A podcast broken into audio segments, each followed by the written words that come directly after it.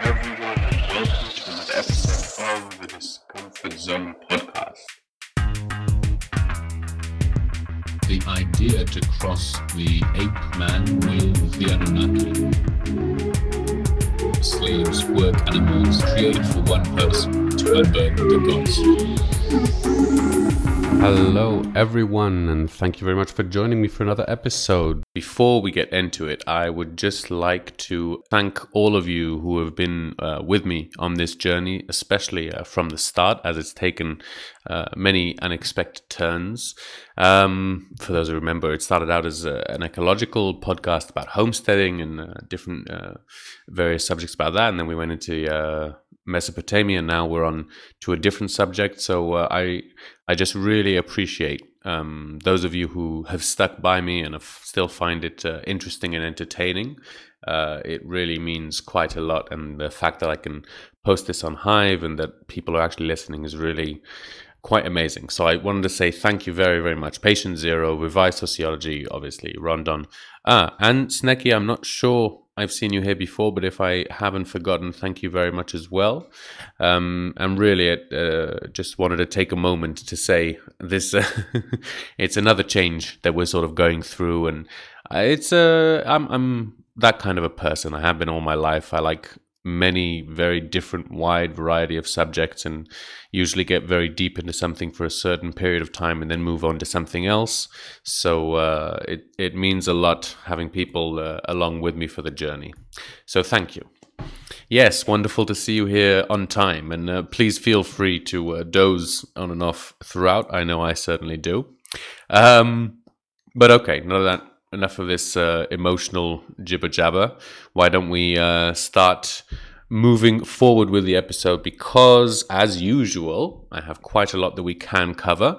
We'll see what we make. Um, I, I, I, said this a few episodes already, but I'll uh, reiterate once again for those who don't know.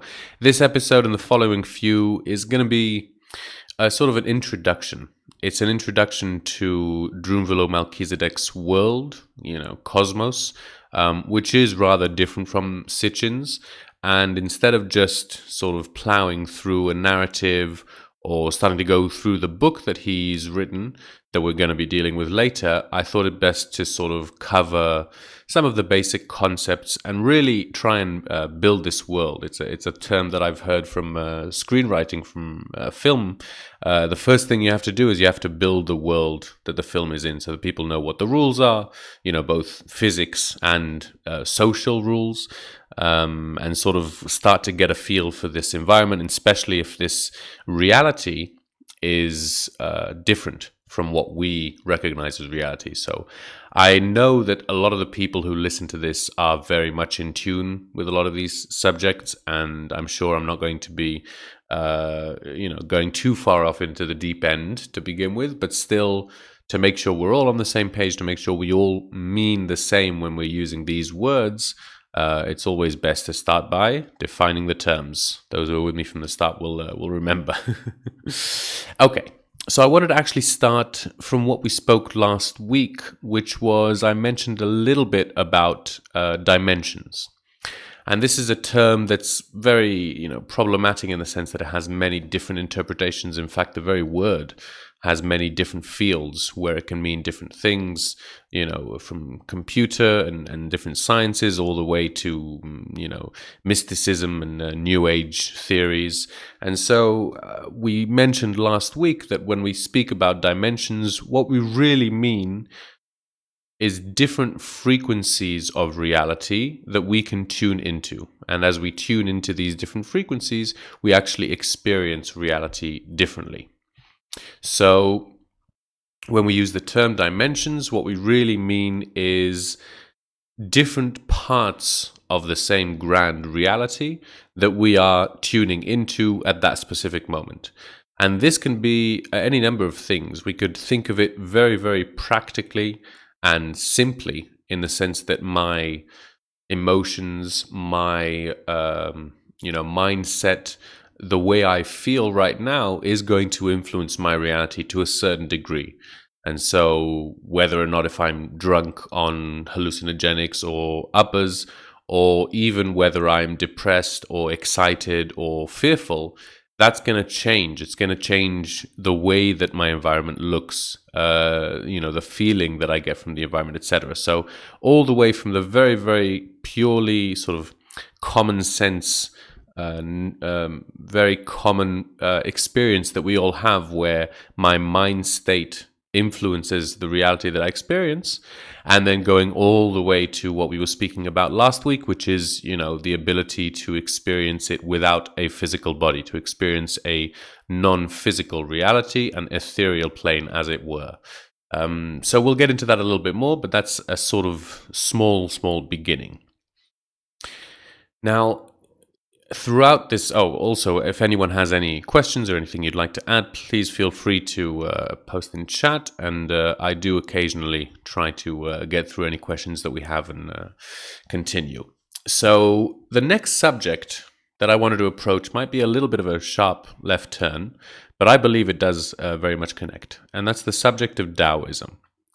Now, those who've been here from the start will know this isn't the first time that I mention uh, my personal, shall I uh, say, you know, religion or philosophy or uh, whatever you want to call it, but it's something that I truly believe in very, very deeply and has helped me in my life. Um, the reason I bring it up is because of the religions or of the cosmologies that I know, it's one that bears the closest relationship to uh, to science and to a certain branch of science that's very, very important for our uh, sake. And so Taoism is based, I mean, there's a huge, vast amount of information that is, you know, under this cloak of Taoism, from alchemy and different physical practices to kung fu to philosoph- philosophical teachings to, you know, uh, handwritten scrolls, etc., etc. But we're going to be talking about the very, very, very basic cosmology that Taoism uh, pertains. And that is that at the beginning of creation, of all that is, uh, there was complete unity. And this uh, state of unity was the state that we know as Tai Chi. Forgive my pronunciation, but uh, we most of us have heard the term. Um, now, Tai Chi is the absolute balance of opposites.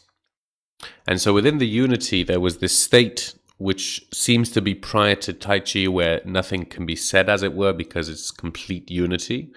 And then there is this state of um, not separation, but individuation within the whole.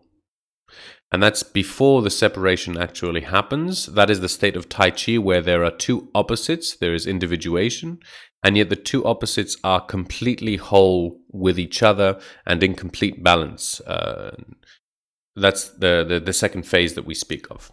And then the third phase is the separation. And that's the separation of the two opposites, which in Chinese are called yin and yang. And this act of separation is really the beginning of creation and of uh, reality as we know it. Now, a small side note which is interesting this theory, although very uh, simplistic and obviously quite poetic, as it were, does bear a lot of relation to the Big Bang Theory, which claims that all matter uh, in the universe, or all energy in the universe, I should say, was condensed to a single point, as in was unified. Uh, where in space it was is hard to say, but let's just say for the moment that it was complete unity. And then there was the Big Bang, and that Big Bang was a separation. Now, obviously, according to science, there wasn't a separation into two base, uh, you know, elements or energies, but nonetheless, uh, there is an act of separating from the unity that was necessary to begin the process of creation, to begin this reality that we exist in. So, just interesting that there is a uh, correlation. Um, oh, Crimson Clad. I see. Okay, well, we'll be here waiting for you uh, if you can make it, and if not, there's always the uh, the upload. But thank you very much for posting. Glad to glad to hear from you. So, this concept of yin yang, which, by the way, uh, just for for general knowledge, um, yin is the dark side, the uh, north side of a mountain, and yang is the south side or the light side of the mountain. That's the original terms yin and yang, and they uh, symbolize exactly that the light and the dark, the two polar opposites. And this is really what we want to talk about for our case in point the concept of having these two polar opposites as the two basic you know ingredients or base elements and then from this separation of two from one to two the chinese extrapolated further. And then each of those two was separated into another two. And so now we have four. And they were called lesser yin and lesser yang and greater yin and greater yang. And these represented uh, four different stages, which were obviously based still on the yin yang concept, but were a further abstraction, a further extrapolation from that original idea. And this is a very uh, this is a curious subject which we could go very very further into. But for those uh, of you who are astute, you might notice that uh, what the series seems to be suggesting is that we are going from one to two to four, and if we continue that process once again, we reach 8, where we divide each one into 2 once again. This is a sequence which is very familiar, I think, to most of us today, at least by name, which is the binary, uh, the binary sequence, simply doubling the last number. So 2, 4, 6, 8, etc. This is the system that's used for computers, as we know, for memory and all these other things. And in fact, it's the uh, binary system that we all have heard about and know, and our lives really depend on, at least today. Now, the funny thing is, uh, not many people know that Leibniz, the original, I'm not sure if inventor or discoverer of the binary system, actually got the idea, at least uh, inspiration to a certain degree, from uh, the Taoist book, which is called the I Ching. And the I Ching is a, a, a structure which is taking this binary sequence of taking one, dividing it into two, and then dividing those into two and those into two, and creating an entire, both mathematical and uh, claims to be, shall I say, oracle system uh, for divining many, many different things. And the, the book, the Book of Changes, the I Ching, is very, very, very famous in China and very important to them culturally. So, just curious that our binary system that powered up all of our computer technological advancements, basically the world that we know, my podcast is you know, powered by so many different uh, binary sequences, um, all stems from this very, very, very ancient system, which is another binary system, which wasn't used uh, electrically or electronically, but was nonetheless used as a very, very simple method for reaching very, very complex results um, in a very simple uh, process. So I could talk for ages about Taoism, about Yin Yang, and about the I Ching, but I'm uh, I'm going to try and steer away from them for now. Although we will get back into it. The I Ching is in fact something that uh, Drunvalo Melchizedek talks about, and it's it's a very interesting subject in itself. But we'll move on for now, and we see that this whole thing has actually brought us into the world of the binary. Now, I I talk a lot about binary uh, and the binary sequence in our life because, in my personal experience, um, a lot of our reality is binary. And when I say binary, what I mean is it's made up of coupled opposites. One of the best examples for this, uh, for me at least, is our language. Now, obviously, our language isn't simply uh, binary or polar in and of itself. But the way that our language is structured and the way that words work normally is with these opposite pairs that sort of come together and explain each other, as it were, uh, necessary points to compare and to understand. Uh, I'm not going to go into it anymore now because it's not relevant to what we're talking about. If you want, think about it in your lives if you've never considered the the attempt to explain something as not either or, whether it's both or whether it's neither, but a lot of our language depends on us choosing one of the binary options and uh, defining with that. Okay, so among the various systems which use binary, and by the way, uh, Go, the game of Go, is another excellent example of that. But among them, as we've mentioned before, is computer electronics. And before computer electronics, I should say, or prior to, there is another force which is binary, which is electricity, or really electromagnetism.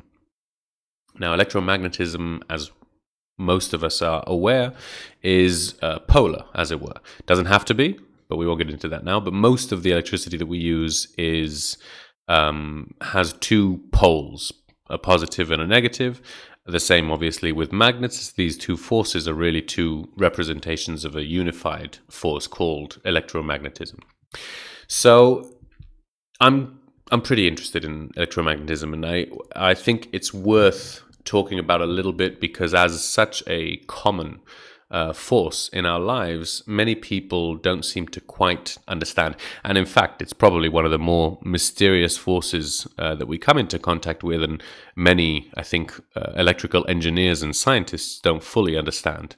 Uh, so it's worth, I think, focusing a little bit on it because it seems to me, and this is uh, backed obviously by other people, but I do feel that electricity, electromagnetism, is the key to blending the two worlds of science and, let's say, magic or New Age or spiritualism.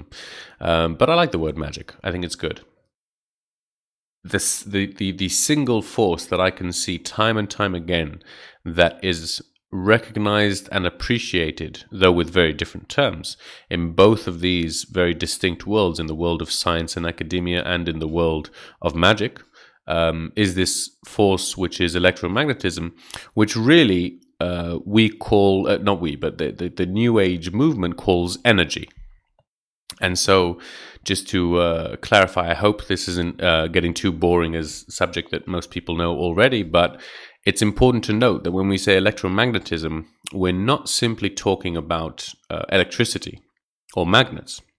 We're talking about light, and we're talking about sound, and we're talking about uh, our senses, and indeed our whole nervous system.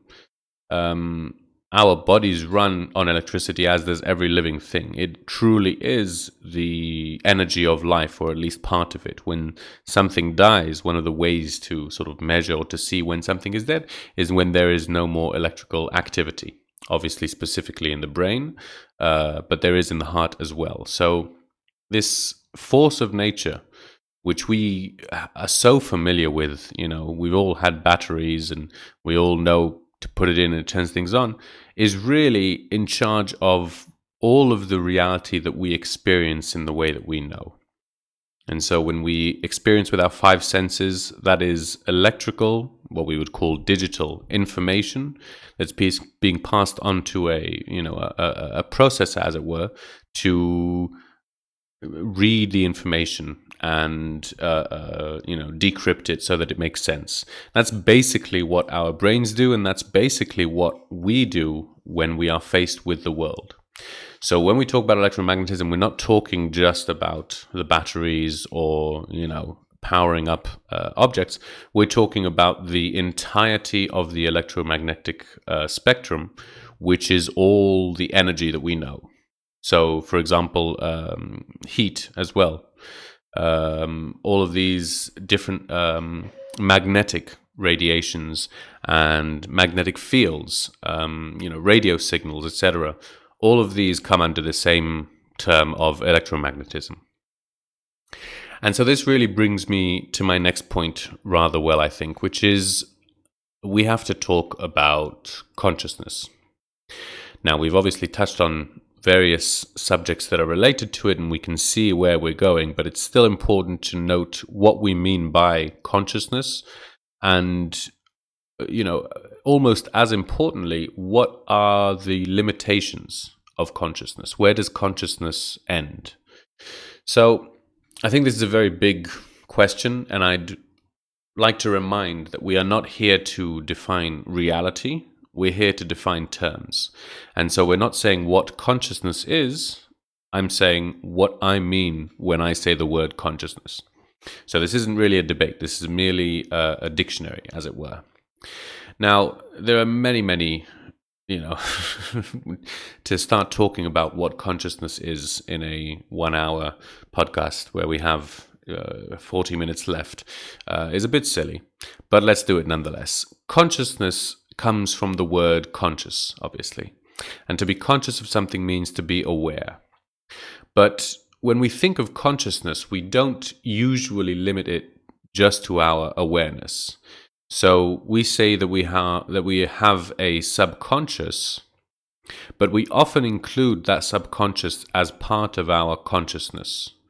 So I mean, this is already getting very confusing, but it is important to distinguish between our part that is aware um, the part that is um, uh, the part that I'm using to talk with you, to think about what I want to say, to plan these, the part that is thinking inside my brain in words, saying yeah, this, no, that, the other, etc.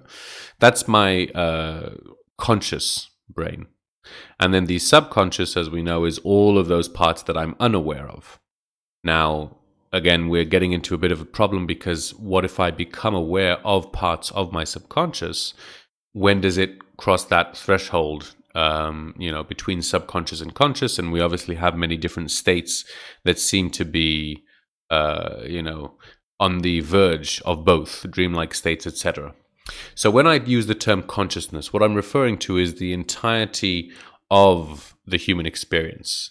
And yet um, within that there is distinction between our consciousness and let's say our physical body so I think it's important here to spend a moment to talk about the relationship between our consciousness and uh, the physical body. Okay, here's here's the best way that I can uh, define it to explain what I'm trying to say here. We, I really love the model of the uh, human antenna um, because it just makes a lot of sense to me. If we're talking about electromagnetism again, when we have a, a radio and we turn it on, it plays music from some channel that's playing uh, somewhere. It seems to our immediate experience that the music is somehow in the radio, that the radio is generating the actual music. But in fact, as we know, the radio is simply channeling uh, the music. It has an antenna which is designed to pick up, and the radio waves are everywhere, all across the universe. And we are simply picking up something that is permeating everything and translating that into something that we can experience. Now, this same model obviously uh, uh, is very famous to be uh, suitable for the human consciousness model.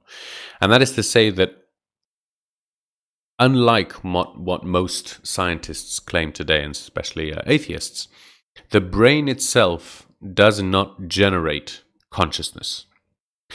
Now, again, this is a very uh, difficult statement, but we will uh, progress. And if anyone has any questions, objections, etc., you're more than welcome to offer as I go along. But let's think about this for one moment. Why do we think the brain generates consciousness? Because consciousness uh, begins and ends with the brain. Uh, there is no consciousness before there is a brain, and once the brain is, you know, gone, uh, we, there is no consciousness still. But what we're saying there is that we don't experience consciousness before or after there is a brain. But we don't experience the, the radio waves either, and yet scientifically, empirically, we can measure them and we can prove that they're there, even though we don't experience them. So, would this be relevant to consciousness? Well, a very curious question would be where is consciousness? If it's generated by the brain, we can measure all these things that are generated. Um, where is the consciousness itself inside the brain? And whenever brain scientists have tried and are still trying to map the brain's functions, um, I think that the study of phrenology began with really mapping simply uh, areas of the brain, saying this is in charge of anger, this is in charge of whatever. If a person has an enlarged, swollen part of the brain there, then that means he is such and such. Um, but that has been completely disproven. And in fact, uh, from injured brains, we know that brains are tremendously um, plastic. Uh, in in the sense that they are flexible, and if there is a brain injury, then a brain can use different parts to take up different jobs and to do things that that part isn't supposed to do. From people who lost their ability to speak to being able to use different parts of their brain to speak and various very very interesting uh, curious um, experiments that have gone on throughout history. And so it seems that the brain is a non-localized um, activity it doesn't necessarily have one place that is in charge of a specific act, but rather, as we can see time and time again, and we now know from computer neural networks, it is a network. It is a network of neurons with a very delicate balance that is firing at unbelievable speeds. And this whole network is working together to produce this uh, experience, this, you know, human consciousness, as it were. Now, I say produce with reservation, but it's just to uh, make it easier to explain right now. So, if that is the case, then where is the consciousness itself? It seems that we can't find the exact position in the same way uh, that many of the brain's functions, we can't attach it to a single point. It seems to arise from the brain's activity as a whole. And again, if we were looking for the radio signals inside a radio, we would be met with the same problem. We can certainly see where they come from. They come from the speaker, the, not come from the, where we experience them from. The radio waves are coming from the speaker, but that's after it's been processed through the radio. So the origination of the radio waves um, poses the same sort of mystery as consciousness, which is why it's very encouraging to think that possibly our consciousness is not something that is solely existing with a brain, that solely uh, comes into being when a brain is created, born, and leaves after it dies, but rather it is only expressed in a way that we can experience it when there is a brain. But what about when there isn't that brain, that same consciousness which we could all experience before, now becomes as the brain, uh, sorry, as the radio waves do, um, outside of our spectrum of experience, outside of the range of our senses, and so we can no longer experience it. Now, this obviously could be a very crazy thought for some of you, and I hope I haven't lost uh, too many going through it. Um, but the more I thought about this, and I, I, can't remember the first time I heard, but uh, the more I sort of learned how the brain works and what we thought and what we th- think today about the brain, it seemed to make a lot more sense to think of the brain as a vehicle. The brain is the machine that can help consciousness interact with our physical everyday reality.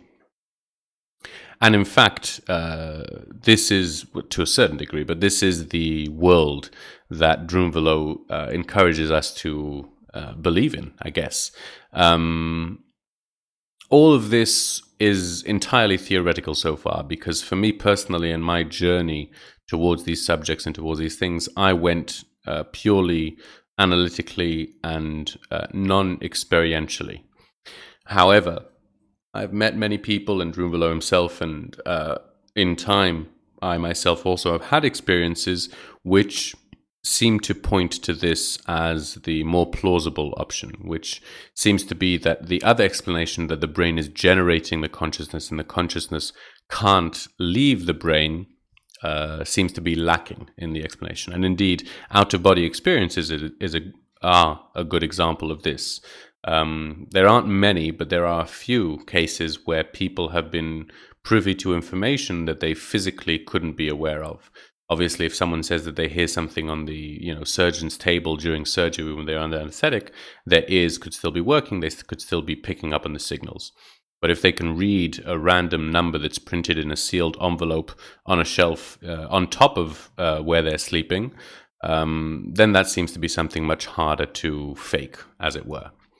So, even without going to any of the people who have who, who claim to have experienced this um, consciousness separate or outside of the brain, um, when we think about it with what we know of technology today, with what we know of how the brain works, how electromagnetism works, how energy and the energy in our body works, um, it seems to be a much more plausible explanation than I think once uh, would have been perceived.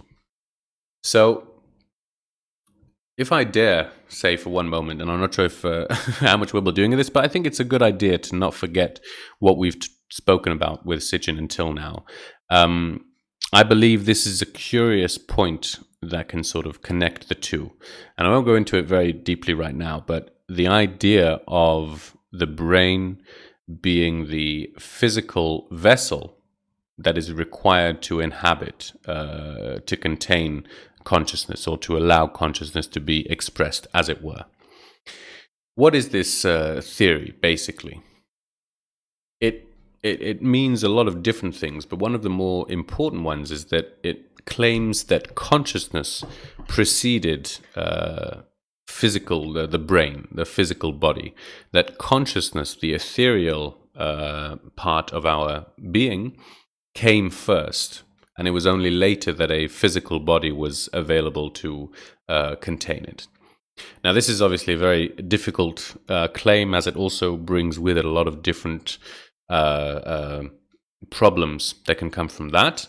But it also provides us with a very unique point of view, I feel, which is we are only aware to, to a certain degree, but we are only aware and we only live our lives, as it were, in this uh, physical dimension, in this third dimension that we all know. And we have no memory of what came before, and we have no knowledge of what will come after. Um, that sentence is not necessarily true, but let's start as that beginning statement, uh, even though I don't believe in it myself. Um, what this means really is that if consciousness exists outside of the brain before we are born and after we die, um, we as our conscious part, as our aware part, uh, are not aware of it. And the question becomes why? What what possible reason, what logic would there be for this separation in experience between consciousness separate from brain, consciousness outside of the body, and our everyday physical experience. So I'm not going to answer that question in full. Um, I, I, hope, I know that I throw a lot of these little nuggets. Um, I really do believe that we will touch on all of them by the end, um, even though I can't say I've got a detailed list of every time I said we'll get back to that. But I promise you that we will be going deeper and deeper into these subjects right now. I'm trying to get a sort of very basic uh, understanding of what we're talking about and not go too deeply into the uh, yeah, into the deep end. Hello, Sideways Photon. Great to see you again. You're you've got an excellent uh, name for this episode. Um, so. one of the reasons that could be suggested, and that I personally think, is that there is a certain experience, which is the third dimensional physical experience, that is inaccessible without a physical body. So, if we saw our lives here, as I think many of us do, as a sort of um, lesson or a teaching, uh, something that we have come here to experience, to grow, to learn from, um, then it could make sense that we think of our physical experience as very separate from our non physical experience because it's within a certain realm of the physical lessons that we are here to learn, the physical experiences that we are here to uh, experience. Um, what this would mean is that if there is meaning to it and if there is a reason for this, that physical experience that we have, uh, which we call life, must have an effect, a lasting effect on our non physical being, on our consciousness, as it were. So, this opens up a new area uh, to delve into, which is really where I was trying to head with this, which is what I term uh, spiritual evolution. And I think it's a you know it's a it's it is a famous concept. I'm not sure if that specific phrasing, but it's something that a lot of people to a certain degree have thought about, talk about. Um, but for our intents and purposes, I think it specifically relates to what we are discussing, which is we all know what physical evolution, human evolution, biological evolution is, and we all know to a certain degree how much it affects us and has shaped who we are, how we behave, etc.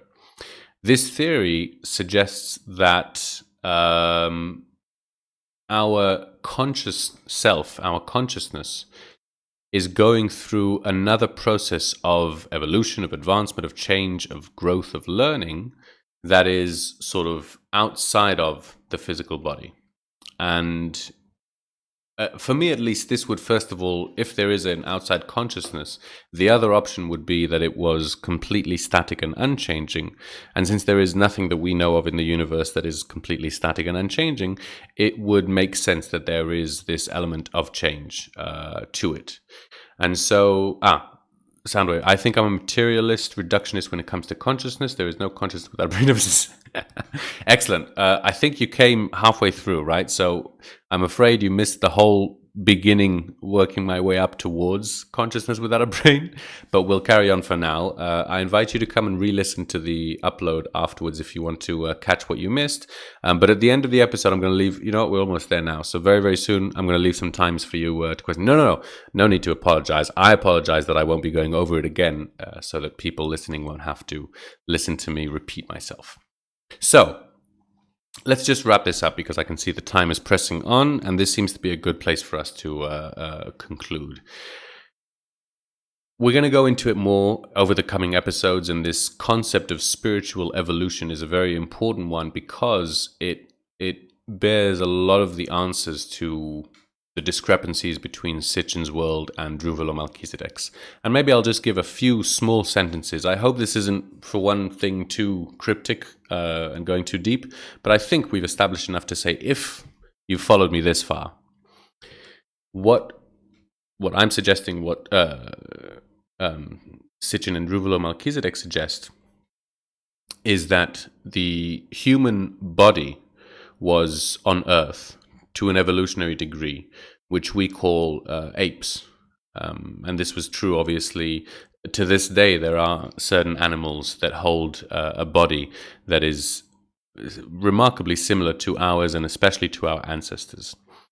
And yet, it seems that there was a great uh, physical evolution, which we discussed, which Sitchin pointed to, both in the brain development um, and in general in the characteristics that seem to come with the human experience. Standing up on two legs using your hands you know having your head much higher um, all of these things which point to a much more mental abstract capacity.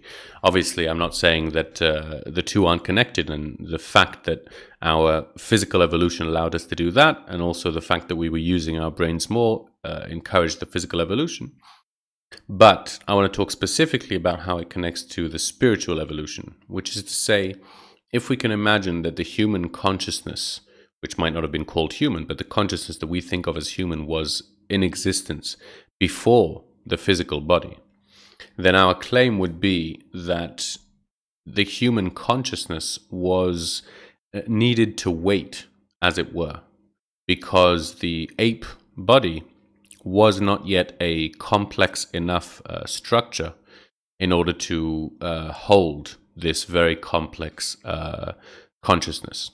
So, if we'll go back for a moment to the analogy with the radio, we can imagine having. Um, I'm not sure if this will work exactly, but let's say having a very uh, simple radio, and in fact, this radio can only pick up, uh, you know, AM frequencies. Okay, ham radio, I think it is. I'm not sure um, if we're using a more advanced technology, let's say FM radios, um, then this uh, lesser developed radio won't be able to pick up that signal. In order for that signal to become present uh, in a way that we can experience it, we need a more advanced machine, a more advanced radio to be able to interact with it. And this is really the theory of what we're talking about um, the Anunnaki actually did to the physical body. It was not just a physical, biological change to allow things like reproduction, but it was also a physical change, let's say, to the uh, brain's capacity and to the physical body, and indeed we'll talk about later the chakra system, in order to allow uh, the human consciousness to be expressed through it. So, since the human consciousness was more complex than an ape's consciousness, for example, um, the body was not yet developed enough in order to provide it. And this was really part of what uh, was necessary to happen before the human consciousness as we know it was able to manifest uh, here on Earth. Okay, 41. That's pretty good. Let's have a look and see in chat. Are there any questions about what I just said? Because that might have been a little bit too much too quick. Uh, materialist reductionist sounds about if you swoop. Oh, swoop! I keep forgetting it's you. I'm so sorry. I yeah. Everyone calls you swoop, but I uh, I still call you by your new name. But it's just very fitting for this uh, episode, Soundwaves Photon. I like it. Um, Okay, we've got a little while longer. The next subject is actually a big one. Um, it's the chakra system. So I think we're going to save that for next week. Um, as for now, I think uh, we'll, we'll, we'll talk a little bit more about this, uh, this whole paradigm because it is a, a, tricky one. And I know that there is a lot that seems, um, well, downright impossible because in our personal experience, and indeed for a long time in my personal experience, um, there's no evidence for this whatsoever. And in fact, there seems to be a lot of ev- evidence to contradict it since um, there is yet, you know, very, very little that we can tell about people who uh, have died and come back. And I personally uh, have researched that a lot and have read uh, many different books about the subject. And if you've never heard about you know people obviously most people who die and come back experience nothing and are simply black uh, you know blackout. And some of the people who experience something experience something either very very sort of personal whether it's you know their own personal uh, um, savior appearing or whether it's you know a bright light or whatever. But there are some descriptions of people which go into tremendous detail. And one of the themes that keeps coming up with certain people, and again, not with everyone and not even with the majority, is that people describe uh, after they sort of died as being approached and asked whether they would like to come back. And then uh, those who are telling the story obviously said yes. And it seems um, it seems that many of these instances were with people who had families who were you know who they were important and who really wanted to come back for other people. Um, that seems to be a deciding factor. Now, whether or not these people are crazy or invented it is irrelevant.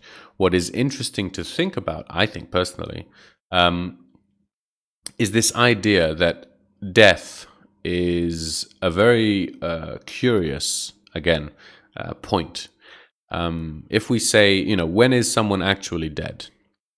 When they stop uh, reacting with reality in any way, let's say on a very deep level, let's say their eyes are non-responsive, etc. There are no reflexes either. Um, they're still not dead. We can say they're not necessarily dead. They can be in a coma, which means that the brain is working on a very, very low level, but there is no interaction with the physical world.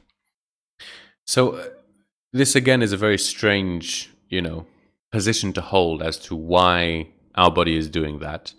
Um, under the coma, some people uh, have also expressed that they've experienced different states, different dreamlike states, different realities that for them felt tremendously real uh, at the time. And in fact, there have been quite a few films uh, about that subject of people in a coma and yet we we don't seem to know exactly how it works. Uh, some comas people snap out of after you know thirty years, um, and some people you know deteriorate. So claiming that life, as it were, and consciousness is completely related to the brain's electrical uh, signals is a very iffy statement and defining at what point um, someone is dead for sure is also iffy. So that's why we have these cases of people who were clinically dead for a certain amount of time. Now, as some of you may know, it actually takes the brain quite a while when it's a natural death, obviously, not a bullet to the brain, but when it's a natural death, it takes the systems a while to sort of shut down. So, again, this is a very curious uh, process. Why is it that our brains and our bodies need to shut down? Um, a very simple comparison, you know, when I shut down my uh, clock, as it were, um, it just goes off, it just cuts the power. But when I shut down my computer, it sort of has all of these processes that it goes through before shutting down completely.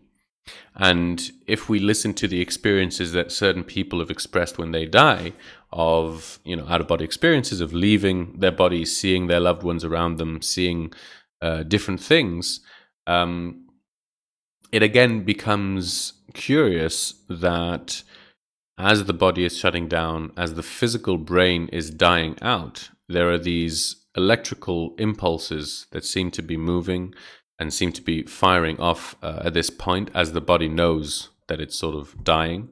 And in fact, once someone is dead, they seem to be able to come back to life. And the people, sometimes, as it were, who uh, have experienced this have expressed that they felt they left their body, had this question posed of whether they want to, decided to come back, and then they felt themselves return to their body. And the instant that they entered into their body uh, again, um, they wake up, or you know, their their heart starts beating. Their body seems to be revived um, quite mysteriously. So again, these are a lot of sort of iffy and uh, new age hippy dippy. Like uh, you know, I, I'm I'm I'm fully aware of how this sounds, and I'm again still not here to convince anyone of anything. Um, but when you put all of these different curiosities, all of these different coinkydinks together, uh, they seem to be painting a picture. And when I think of the model of when a person is born, they uh, come out into existence from nothing, and when they die, they uh, disappear out of existence. That doesn't um, fit any other model of the universe that we know.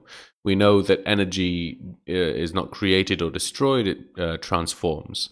And everything is energy, including ourselves. And we know that our consciousness, to a certain degree, is electrical or electrochemical. So, why is it that when it comes to our own uh, experience, um, we seem to take this different approach where it's, you know, clear cut, uh, reductionist, etc., etc.? Um, okay, so just a few thoughts on the subject. Let's see. Ah, swoop. Let's see. Check out Stuart Ham- Hameroff's work with Roger Penrose. Roger Penrose, yeah, quantum. I uh, yeah yeah yeah. I um I didn't go very deeply into them, but I did. Uh, I think I read one of their books. Roger Penrose. I haven't heard of uh, Stuart Hameroff, but uh, yes, uh, qu- quantum mechanics in general uh, is is a very interesting subject because it's been so you know, uh, taken over by the new age society. And I, uh, I, include myself among them. But it's a very curious cage where science is having a big, uh, a difficult time convincing all of these hippies that uh, that's not what they meant. um, ah, also, Robert Anton Wilson. Oh, I love Robert Anton Wilson. Quantum Psychology. Yes. Ah, I don't think I've heard of that book of his. Quantum Psychology.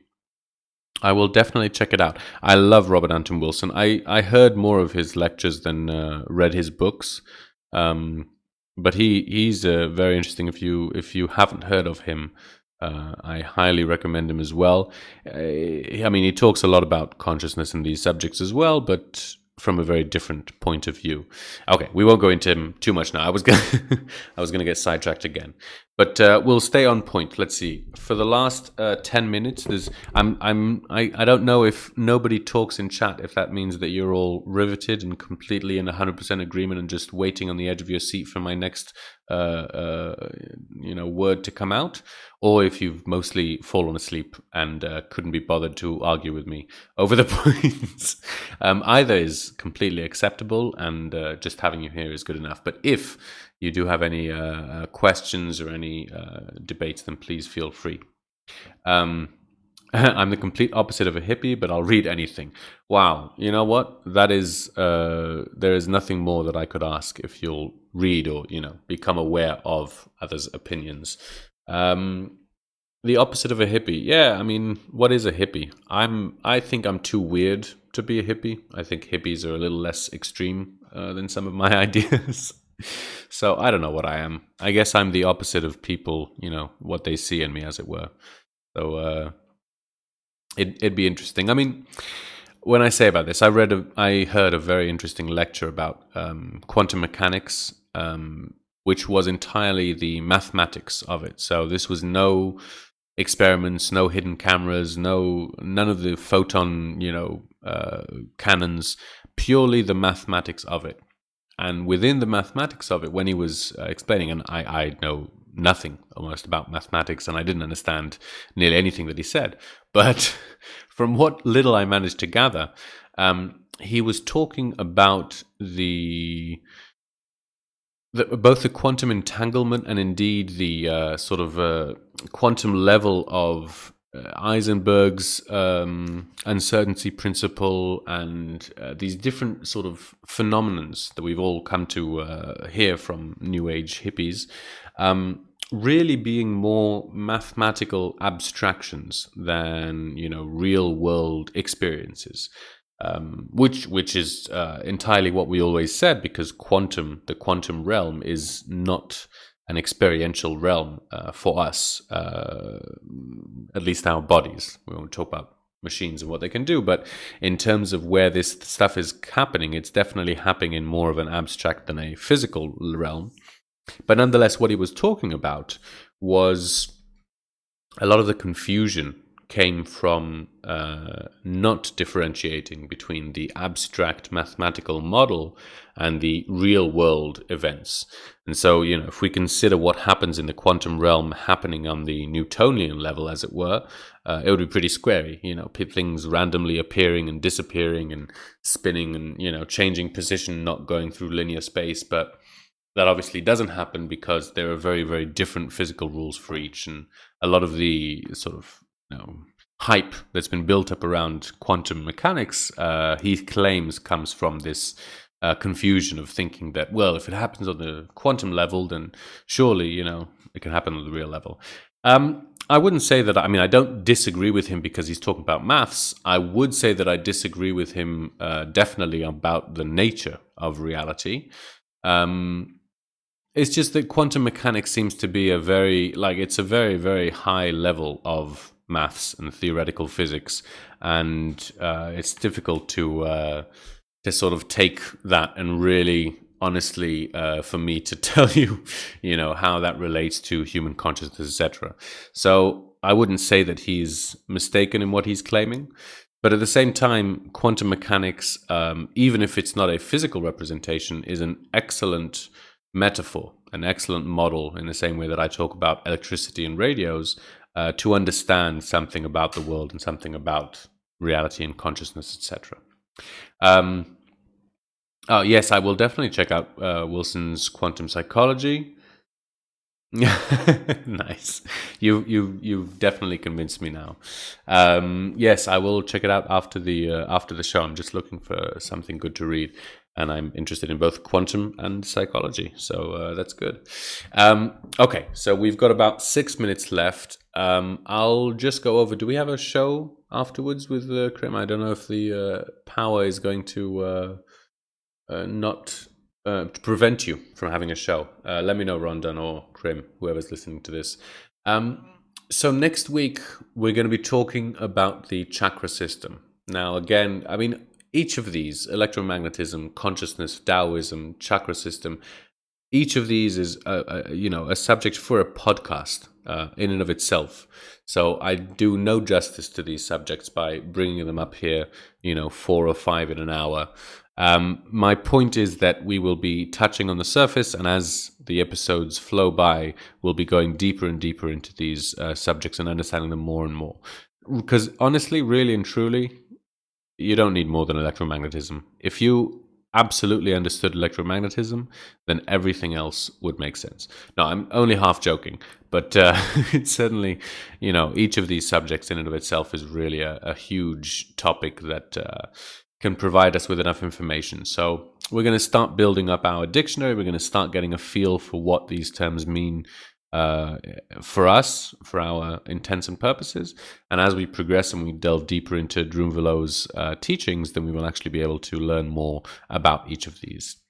Uh, ah, curation show. I don't think I've heard. Who who does the curation show? I'm embarrassed to say. Uh, if it's right after this show, then I can catch the beginning of it, even though it's pretty late here already. But uh, yeah, I'm, I'm quite behind on all of these. There are lots and lots of new shows. If you're listening to this podcast anywhere, um, make sure you check out MSP Waves. It's mspwaves.com, right? MSP Waves, uh, their website, and uh, there are lots and lots of new podcasts and new shows that are coming out now. Lots of great things. I'm embarrassed to say I haven't even managed to see uh, all of them, but um, yes, check it out. Exactly. Uh, MSP Waves, ah, https mspwaves.com, and then forward slash floor forward slash schedule, that's a tough one, to see all of the shows that are upcoming. Um, and really, there are very good ones, so make sure you check it out. Okay, so next week, oh, that was a middle of uh, talking. so next week, we're going to be talking about the chakra system, and we're going to be talking about a little bit of the connection between the chakra system and the physical body. Um, that's going to be a recurring theme. Um, Drunvalo Melchizedek, and it's you know obviously this is why I'm talking about it, is very very focused on the binary side, the polar opposites. There is always the two sides to every coin, um, and it's very very important to get both perspectives. Um, and so, with as many of these subjects as we can, I will attempt for us to constantly be going um, to the more, let's call it hippie side of things, um, and then to the more scientific side of things and see if we can't marry these damn opposites together. Um, as was once, because let's face it, personally, again, this is my opinion, but I think that the separation of uh, religion, what I would term spirituality, and science um, has caused so much misunderstanding in, and, and incomplete answers um, in each of these fields, and it's a, it's a real shame because there is so much for each of them to offer, and we really are composed, uh, I think, of these two very distinct uh, and opposite worlds. So this will be part of what we're attempting to do: uh, heal the divide on all uh, levels except uh, racist, and uh, really attempting to bring as many of these different, uh, seemingly opposite worldviews into a cohesive whole that will help us ultimately understand ourselves and reality a little bit better. Um, and I think that if we do that, we'll probably be better people for it and we'll be able to look down on others. So, what more could we possibly want, honestly? Um, okay. Oh my gosh, I've already gone over. Thank you ever so much, all of you, for joining in chat. Oh my gosh, uh, and Gabriel, sorry, Gregory, Patrick, Patient Zero, Done Revised Sociology, uh, Swoop, this new girl, Tripod. Oh, thank you very much for joining. I didn't see when you came. And Alien Halley, as always, uh, I've been Olev. Thank you very, very much. And I will see you all, uh, hear you all next week.